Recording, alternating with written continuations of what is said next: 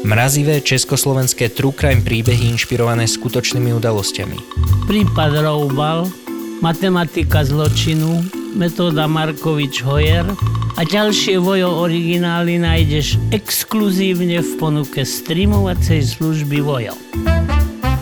Okrem toho si môžeš vybrať aj zo širokej ponuky filmov, seriálov, televíznych relácií, ale aj živé vysielanie vybraných staníc. To všetko a o mnoho viac nájdeš jedine v tvojom svete. Táto epizóda podcastu Vražedné psyché vznikla v spolupráci so streamovacou službou Vojo. Toto je True Crime podcast, takže je logicky 18+, lebo sa nevyhneme opisom fyzického, psychického, verbálneho a sexuálneho násilia a tiež opisom sexuálnych deviácií páchateľov. Z tohto dôvodu je podcast nevhodný pre vás, ktorý máte menej ako 18 rokov alebo citlivejšiu povahu.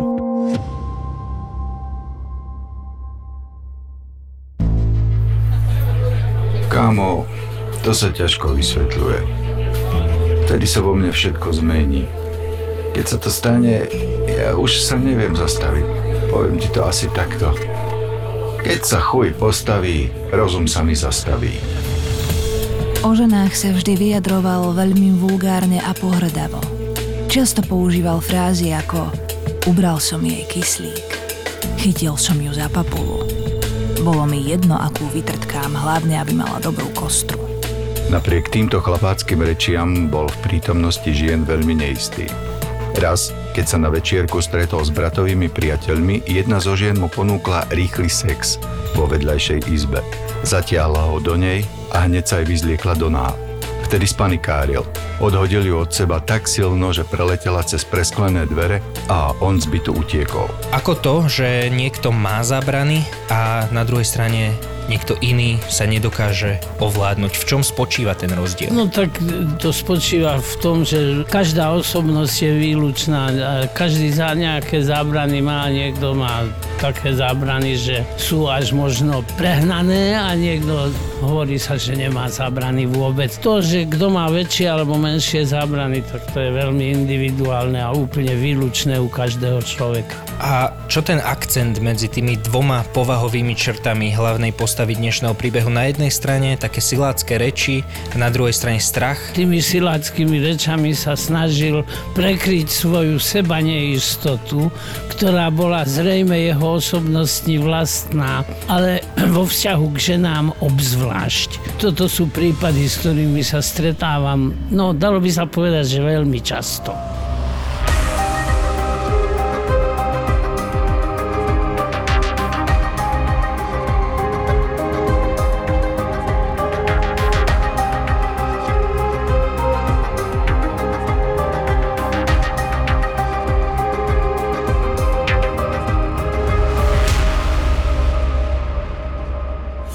Spočiatku sa snažil so ženami nadviazať kontakt pokojne, nenásilne. Dokonca si podal inzerát do zoznamky. Ozvala sa mu pekná, dobre upravená žena. Na stretnutie prišla s predstavou, že sa zoznámi s finančne dobre zabezpečeným mužom v strednom veku, niekým príjemným a elegantným. Sklamala sa však.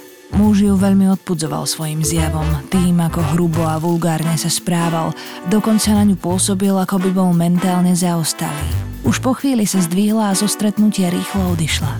Nemohla tušiť, že si tým možno zachránila život. Rieka Labe rozdeľuje Dečín na dve polovice. Je to významný riečný prístav a hovorí sa o ňom, že je to najzelenšie mesto v Čechách. Na jeho okraji sa začína Lapský kaňon, najmohutnejší pieskovcový kaňon Európy. Dečín si zamiloval, aj keď ho videl najprv len z autobusu, keď tadiaľ prechádzal na ceste do Nemecka. Naplánoval si, že sa tam musí vrátiť. Vravel, že preto, aby si pozrel krásy svojej krajiny a dodal, aby si našiel ženu. Eva bola vydatá, ale nebránilo jej to, aby mala milenca. Presnejšie niekoľko milencov. Mala len 29 rokov, ale bola už tretí raz vydatá. 1. novembra 1978 sa s manželom vybrala do kina v Dečíne. Ešte pred koncom predstavenia sa však vyhovorila, že musí odísť. Manžel v kine zostal sám. V skutočnosti sa Eva ponáhľala za milencom. Dohodla si s ním schôdzku. Milenec si to však na poslednú chvíľu rozmyslel a neprišiel. Pred kinom ho čakala márne. Napadol ju krátko potom, ako vyšla z kina. Udrel ju, zvalil na zem a v bezvedomí ju odtiahol do kríkov. Tam ju uškrtil. Skôr ako stihol mať s ňou pohlavný styk a tak nad jej mŕtvým telom napokon iba masturboval. Keď skončil, nechal Evu ležať nahú v kríkoch a do pošvy jej zastrčil žihľavu, ktorú natrhal okolo jej tela. Sexuálne motivovaná vražda, no nakoniec bez pohlavného zneužitia. Prečo k nemu nedošlo? Prečo ju neznásilnil? Čoraz viac sa ukazuje, že realizovať sexuálny styk vlastne ani nedokázal. Jednak trpel erektilnou dysfunkciou a pokiaľ by aj k erekcii u neho došlo, tak dochádzalo k predčasnej ejakulácii, ejakulácio precox. To je nie zanedbateľná a nie zriedkavá porucha sexuálnej funkcie u mnohých mužov. Mnohí sa s nej po počiatočných neúspechoch sexuálnych vyrovnajú a dochádza v priebehu života k úprave sexuálneho fungovania. Niektorí sa nevyrovnajú a dokonca aj po celý život. Medzi tým zjavne tá jeho eroticko-sexuálny vývoj prekonával určitú dynamiku a zjavne sa tam objavila sexuálna príťažlivosť, respektíve vyvolávanie sexuálneho uspokojenia, keď spôsoboval svojej partnerke, nazvime ju partnerka, i keď vieme, že je to obeď ale pre neho je to partnerka a takejto partnerke, keď spôsoboval bolesť, tak došlo v tej dynamike rozvoja jeho eroticko-sexuálnej existencie, fungovania v jeho e, psychosexuality, došlo k takémuto vývoju, že sa vlastne rozvíjal smerom k algolagnii sadizmu. A čo tá žihlava, tá si tiež stojí za pozornosť? No áno, to je ubližujúca rastlina, ktorou sa spôsobí ublíženie teda postihnutému jedincovi. Môžeme to brať ako signál, že tu ide o sadisticky deviantného páchateľa? Ten sadizmus tam vykúka ako slama s čižiem. Počas vyšetrovania vyšlo najavo, že Eva mala viacero milencov a so všetkými sa stýkala. Policajti skúmali niekoľko motívov, obvinili milencov aj manžela. Nenašli však proti ním žiadne dôkazy. Zjavne išli po slepej stope a vražda zostala nevyriešená. Ivona mala 25 rokov. Jej manžel bol vojenský dôstojník. 9. februára 1980 cestovala nočným vlakom z Prahy do Dečína. Dohodla sa tak s manželom, aby prišla domov skôr. Manžel cestoval neskorším spojom. V tom istom vlaku ako Ivona cestoval ďalší vojak. Nebol to však dôstojník. V tom čase bol na povinnej základnej vojenskej službe. Všetkým povedal, že do Dečína cestuje za priateľom. Ivona mu padla do oka už keď nastupovala do vlaku a tak keď vyšla z kupé, aby si zašla na toaletu, okamžite za ňou vyštartoval. Počkal, kým zájde dnu a zatvorí za sebou dvere. Nemal s tým problém. Stačil mu obyčajný kľúč, fabka a dvere si otvoril. Keď vrazil dnu, Ivona bola taká zaskočená, že nestihla ani vykriknúť. Uškrtil ju len dvomi prstami a jej vlastnou šatkou. Potom sa chcel na nej ukojiť, ale priestor toalety bol na také niečo príliš malý, nech s mŕtvým telom robil čokoľvek. Po chvíli to vzdal, posadil ju na toaletnú misu a začal masturbovať. Skôr než vystúpil v ústí nad labem, vyhodil z okna Ivoninu čižmičku, vtedy sa im hovorilo kozačky. O dve hodiny neskôr sa iným vlakom vrátil späť do Prahy. Mŕtvu Ivonu našla okolo 8 ráno na toalete upratovačka. Svedok, ktorého policajti vypočúvali, povedal, že si v ústi nad labem všimol štíhleho vojaka, ktorý sa ponáhľal z vlaku niekam preč. Nevedel ho však opísať bližšie. Vo vlaku bolo 47 cestujúcich a v prípade 46 sa podarilo všetkých identifikovať. Jediný, koho totožnosť nepoznali, bol neznámy vojak a stal sa preto hlavným podozrivým. Pri hľadaní neznámeho vojaka zašli policajti aj na jeho útvar, aby zistili, kto v ten večer opustil posádku. On však odchod od posádky nenahlásil, bol vonku na čierno a tak mal v podstate alibi. Prehliadli ho. Celé vyšetrovanie vraždy vo vlaku bolo akési zmetočné, sprevádzané čudnými udalosťami. Okrem vojaka, ktorého nenašli, Bol jedným z podozrivých železničiar, ktorý spáchal samovraždu.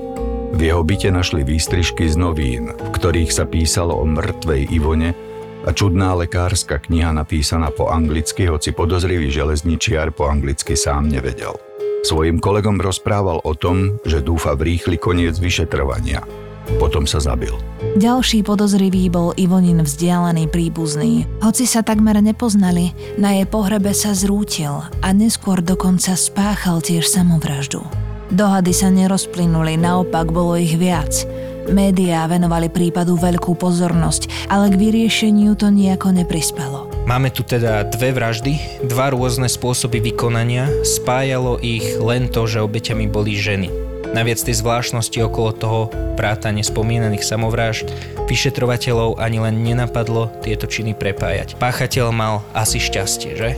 Páchateľ mal šťastie, no.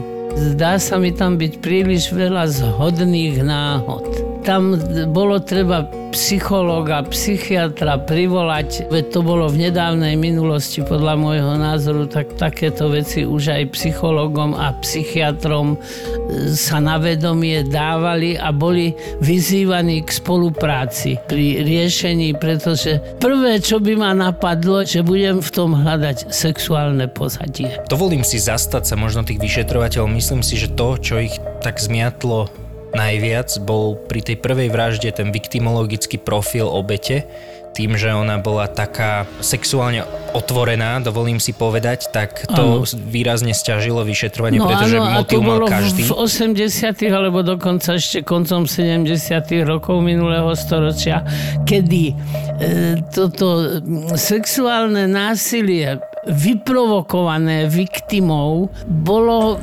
nezriedka priam kladené viktime za vinu. Dokonca aj taký super odborník, ktorého si doposiaľ nesmierne vážim napriek jeho ľudským vlastnostiam, ako bol docent Plzák. Aj ten hovoril, dievčatá v minisukničke si nesadajte do auta ako stopárky k šoférovi a neprekladajte si nohu cez nohu, pretože ste prišli do jeho súkromia, ako keby ste ho navštívili v jeho stinné garzoniére. No, ešte raz, Viktimologický aspekt je iste, že veľmi dôležitý, ale sekundárna viktimizácia je neprípustná. Napriek tomu súhlasím s tým a, a sám sa pripájam k tomu, že vyzývam mladé pôvabné ženy k opatrnosti v tejto oblasti, pretože nie každý muž dokáže zastaviť svoje sexuálne pudenie v momente, keď ona povie nie, už bolo dosť.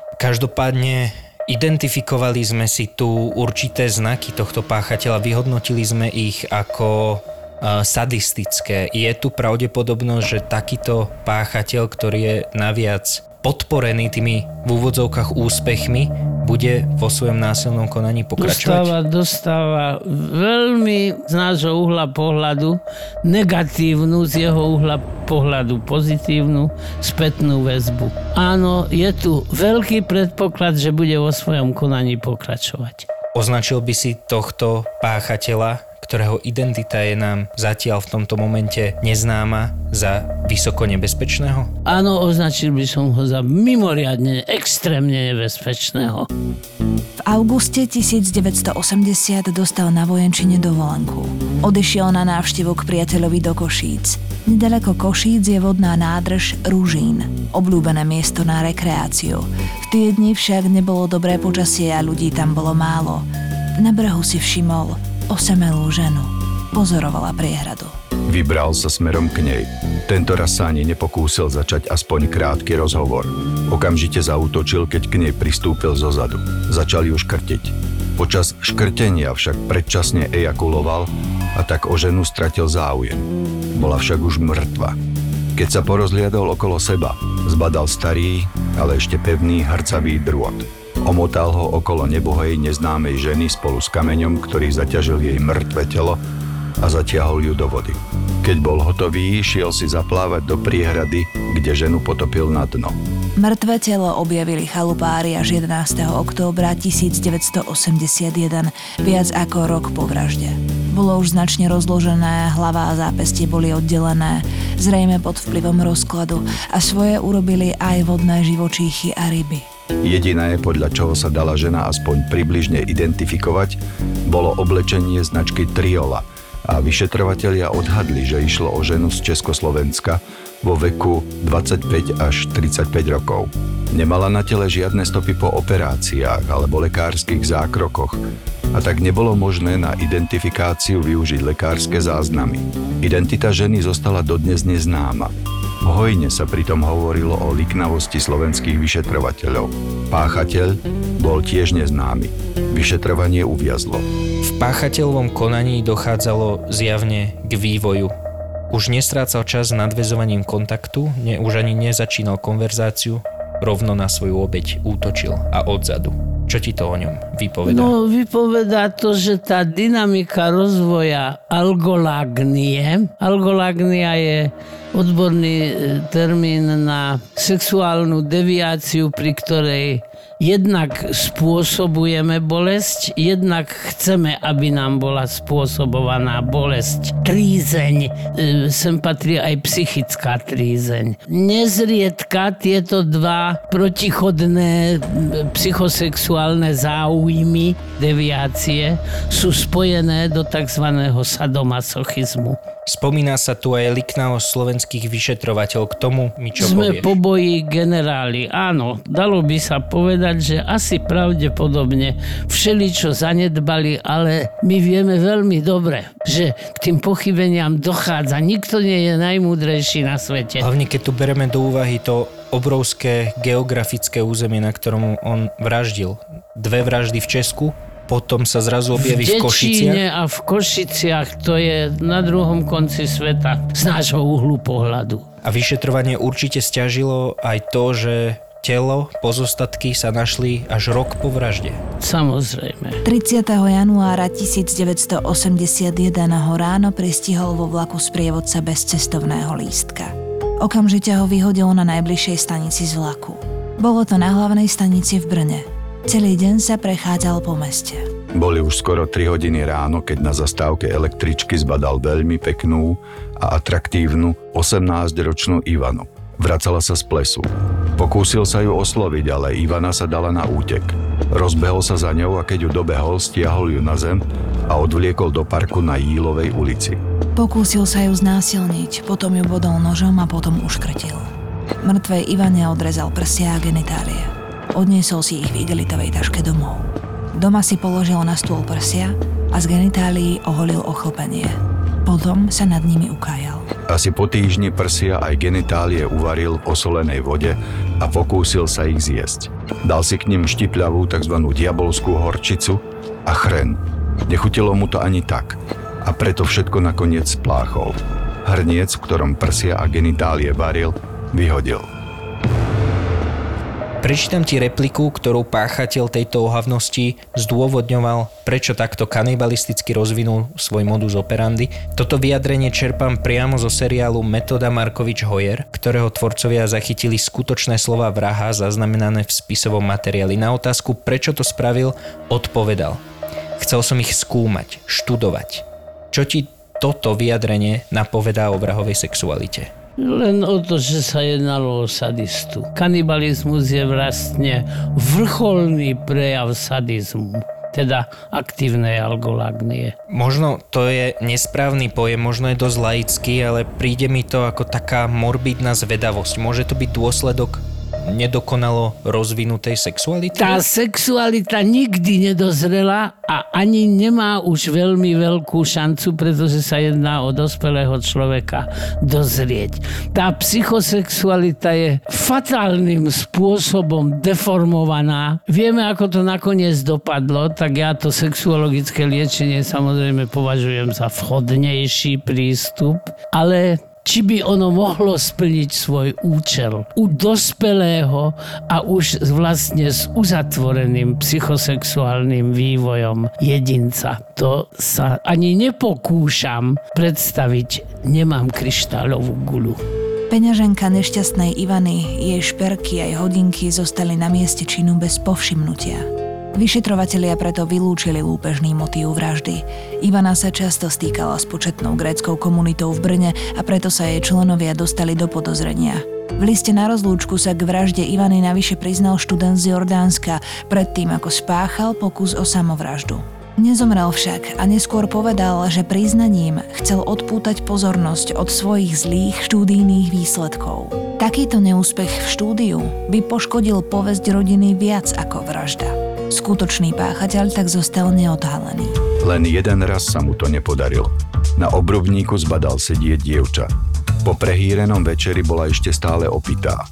Odvliekol ju do nedalekého parku, vyzliekol ju do naha a pokúsil sa ju znásilniť. Mal však problém s erekciou a preto ju nútil aspoň k orálnemu sexu.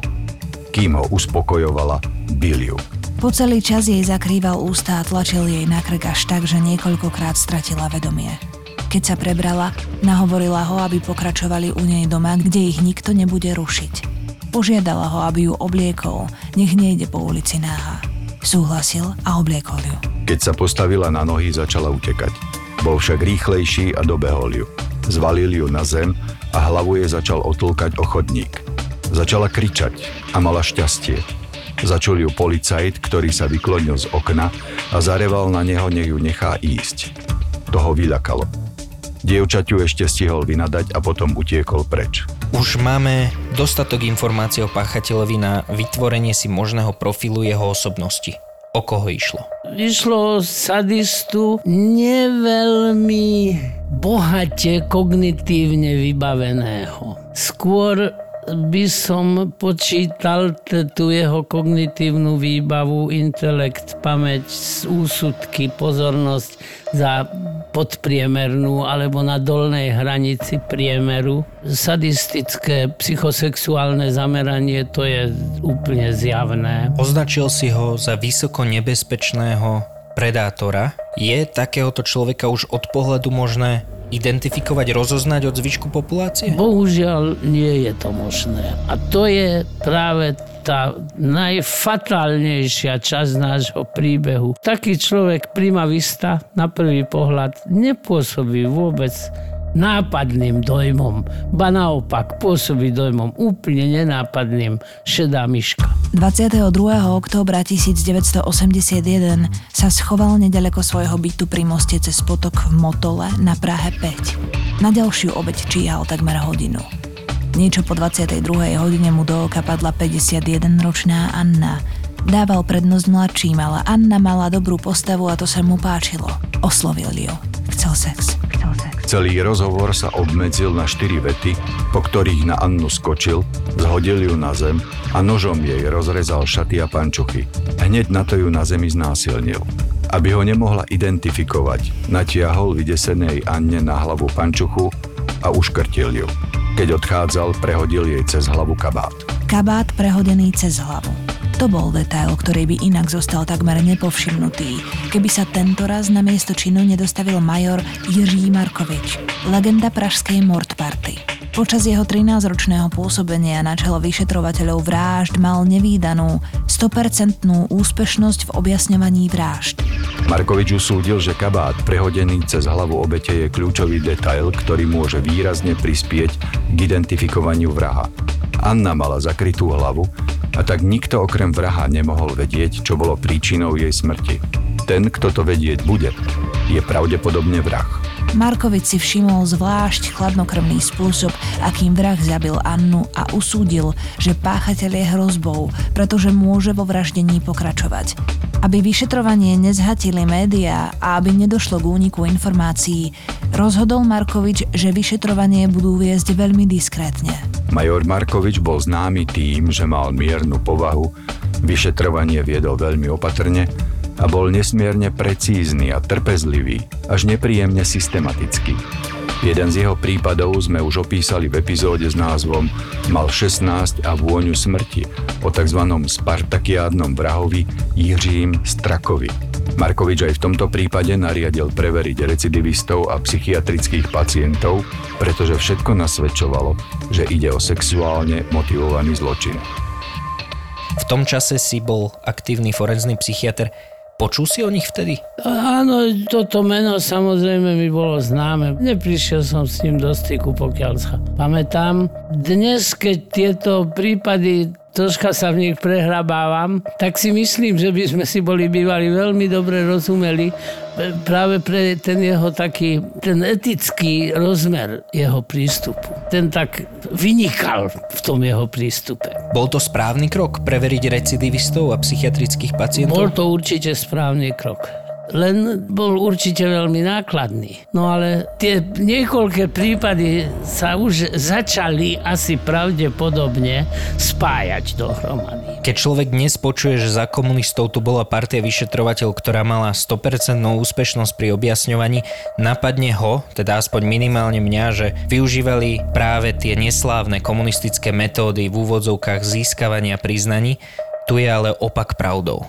V čom bol Markovičov prístup k vyšetrovaniu a k páchateľom iný? V čom spočívala tá jeho inakosť, tá jeho metóda? V tom empatickom, eticky nezávadnom a nazvime to termínom, ktorý troška sa ho váham použiť, ale myslím si, že je úplne na mieste. Ľudský prístup to bol. Aj na toho páchateľa, ktorý spáchal veľmi nepekné skutky, hľadel, že predsa len je to ľudská bytosť. Vyšetrovatelia preverovali desiatky podozrivých.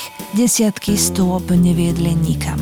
Až napokon na niečo prišli pri vypočúvaní jedného z duševne chorých pacientov. Ten sa gannenej vražde priznal. Čo bolo však podstatné, presne opísal, ako ju zavraždil. Že ju uškrtil tak ako vyšetrovatelia predpokladali, toto mohol vedieť pravdepodobne len vrah. Všetko sa zdalo byť jednoduché, až na precíznu otravnosť Markovičových postupov. Keď začal overovať časové osy, kedy sa stala vražda a kde bol v tom čase páchateľ, ktorý sa priznal, vyšlo najavo, že v čase vraždy bol v ochrannej detencii. Nemohol tú vraždu spáchať. Otázkou bolo, či si spôsob zabitia len typol, alebo naozaj niečo vedel. Začala sa séria ďalších trpezlivých a miestami otravných výsluchov, až kým konečne údajný vrah vyšetrovateľom nepovedal, že miesto činu aj spôsob vraždy mu opísal jeho kamarát, keď boli spolu na prechádzke. Tým kamarátom bol Ladislav Hojer. Láďu Hojera zadržali v sklárskej dielni, kde pracoval. Pri výsluchoch bol utiahnutý, na otázky odpovedal najčastejšie iba jedným slovom. Svedčilo proti nemu množstvo dôkazov – na odeve zavraždenej Anny sa našli čiastočky z jeho nohavíc. Jeho krvná skupina sa zhodovala so vzorkami slín a spermií z miesta činu. Našiel sa aj nôž, ktorým vrah rozrezal šaty a pančuchy obete. Pod ťarchou dôkazov sa napokon Ladislav Hojer priznal. Hojer bol zjavne nebezpečný mladý muž. Vraždy by mohol opakovať major Markovič začal sériu úmorných, ale trpezlivých výsluchov, vďaka ktorým sa postupne prepracovával k ďalším a ďalším detailom. Napokon vznikol medzi vyšetrovateľom Markovičom a vrahom Hojerom vzťah, keď vrah začal dôverovať svojmu vyšetrovateľovi viac ako vlastnému obhajcovi. Boli dní, keď Hoyer požiadal, aby z miestnosti výsluchu odišli všetci, aby v nej mohol zostať sám s Markovičom a iba jemu sa začal zdôverovať s ďalšími šokujúcimi priznaniami. Dodnes sa tejto pokojnej metóde výsluchu hovorí metóda Markovič. No a práve na tejto netradičnej metóde, ktorou vyšetrovateľ Jiří Markovič objasňoval tie najťažšie prípady v histórii Československa, dovolím si povedať, je vystavaná celá séria dostupná na Vojo. Metóda Markovič Hoyer. My sme boli pozvaní na slavnostnú premiéru a musím povedať, aspoň teda za mňa, že ide o vynikajúce a veľmi hodnoverné spracovanie. Skutočne sa mi to veľmi páčilo a veľmi sa mi páčilo aj to, že tento človek skutočne žil tomu, čo pracoval. Bolo to jeho hobby a bolo to niečo, čo, čo považoval za veľmi dôležité, ba najdôležitejšie vo svojom živote.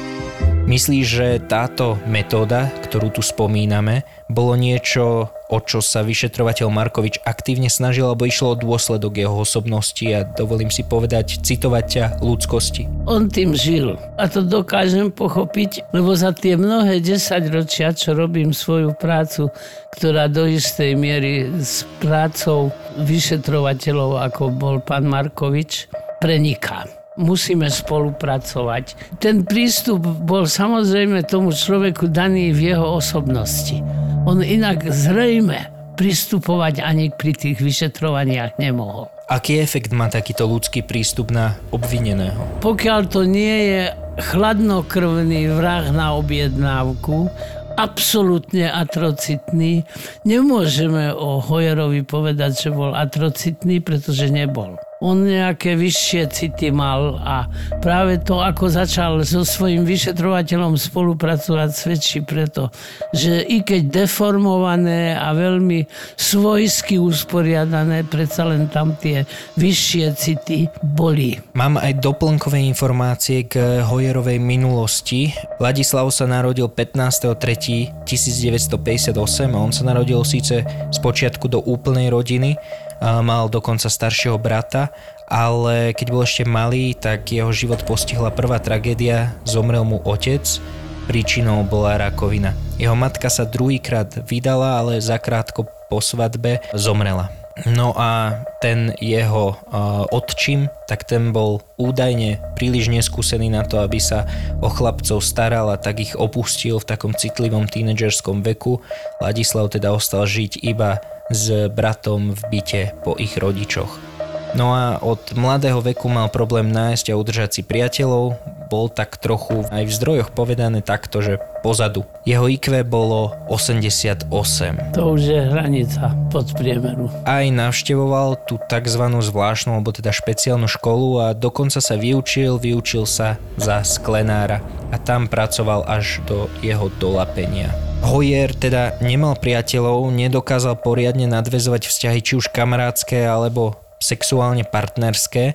Myslíš, že túto potrebu po nejakom priateľstve nahradil, naplnil práve vyšetrovateľ Markovič? Hypoteticky by sa to dalo predpokladať, nie je to konšpirácia. Každopádne chýbanie tej materinskej figúry, ale i otcovskej figúry. Tam nebola figúra vzoru, správania, ani figúra vzoru výberu partnerky a komunikácie s touto potenciálnou partnerkou.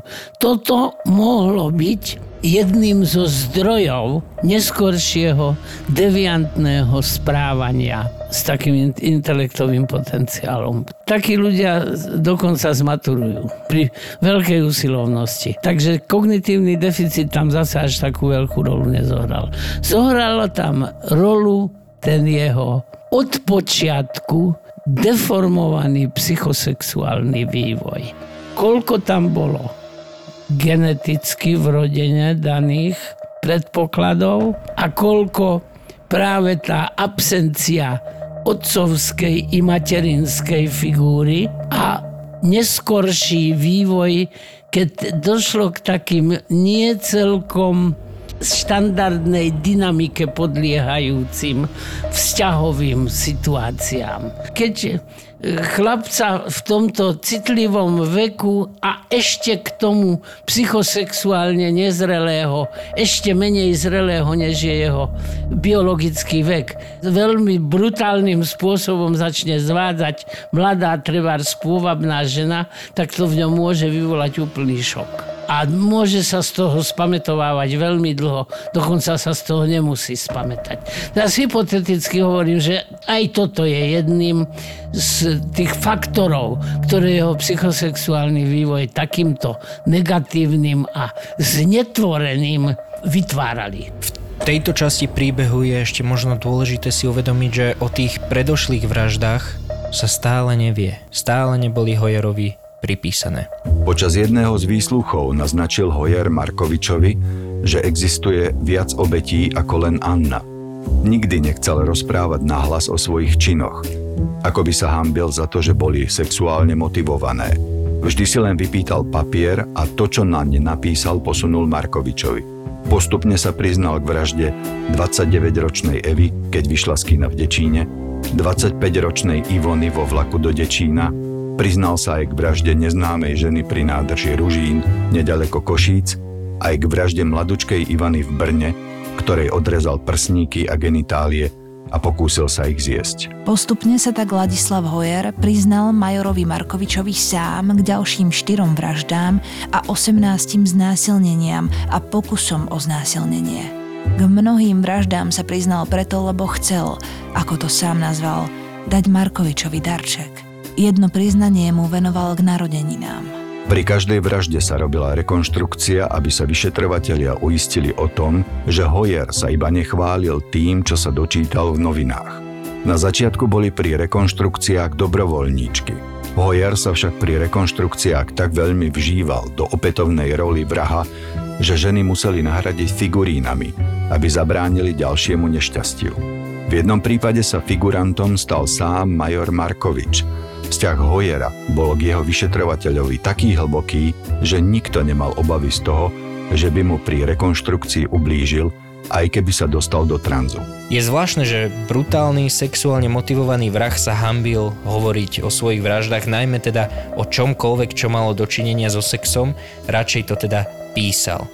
Je to prejav tej infantilnosti jeho osobnosti? Absolútne nevyzretá psychosexualita. Tá psychosexualita zastala na nejakom takom bode a potom sa vyvíjala úplne nesprávnym a hrôzostrašným smerom. Markovičovi sa pripisuje jeden taký citát, že aj na vraha sa pozerá ako na človeka. Áno, myslím si, že aj to je treba. Je mi jasné, že aj vo svojej praxi sa musíš na pacientov pozerať v prvom rade ako na ľudí a taktiež Áno. teda aj na probandov, keď si prizvaný ako súdny znalec.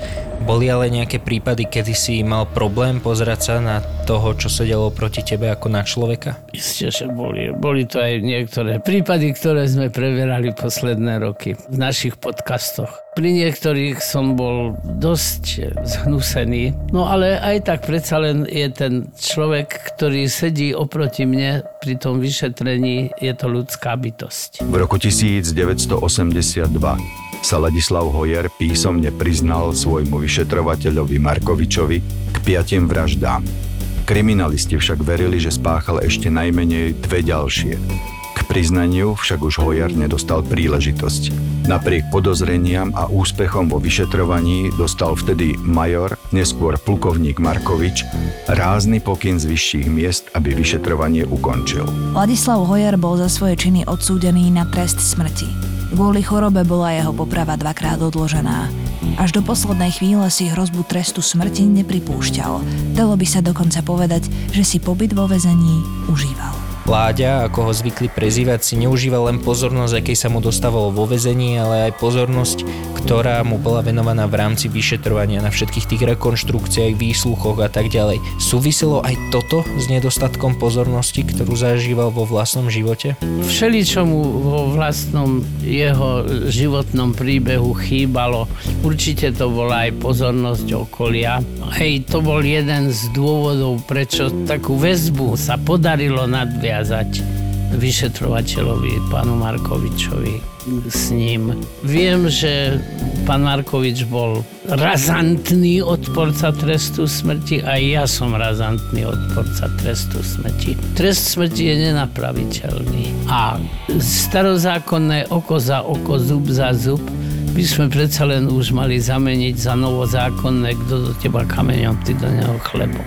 Samozrejme, že nebezpečných páchateľov musíme z ľudskej spoločnosti odstrániť a zamedziť ich významnej, ich obrovskej spoločenskej nebezpečnosti, ale pokus nejakým spôsobom dosiahnuť ich nápravu, si myslím, že máme urobiť aj v tých najbeznadejnejších prípadoch. Až keď si pre Ladislava Hojera prišla do celý eskorta, aby ho odviedla na popravu, začal mať strach.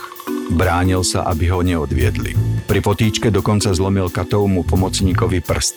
Tesne pred smrťou vyjadril nad svojimi činmi ľútosť. Ladislava Hojara popravili v pankrátskej väznici 7. augusta 1986. Jeho vyšetrovateľ, ktorého preslávila unikátna metóda vyšetrovania, výnimočne zobrazená v seriáli Metóda Markovič Hojer, ktorý nájdete na streamovacej službe Vojo, bol až do konca svojho života v roku 2022 presvedčeným odporcom trestu smrti. Napriek tomu, že vďaka jeho odhaleniam dostalo trest smrti najviac vrahov – Bolo ich spolu 8. Pán vyšetrovateľ Markovič už nie je medzi nami, zomrel 20. oktobra 2022 vo veku 79 rokov. Čes jeho pamiatke. Jeho metóda je mi veľmi sympatická, jeho práca a nasadenie veľmi inšpiratívne. Myslím, že by ste si rozumeli. Máte podobný až obdivuhodne ľudský prístup k páchateľom aj tej najstrašnejšej trestnej činnosti. Fakt je jeden, že pokiaľ človek ostáva človekom aj v tých najvypetejších, najvyhrotenejších situáciách, tak je to len dobré.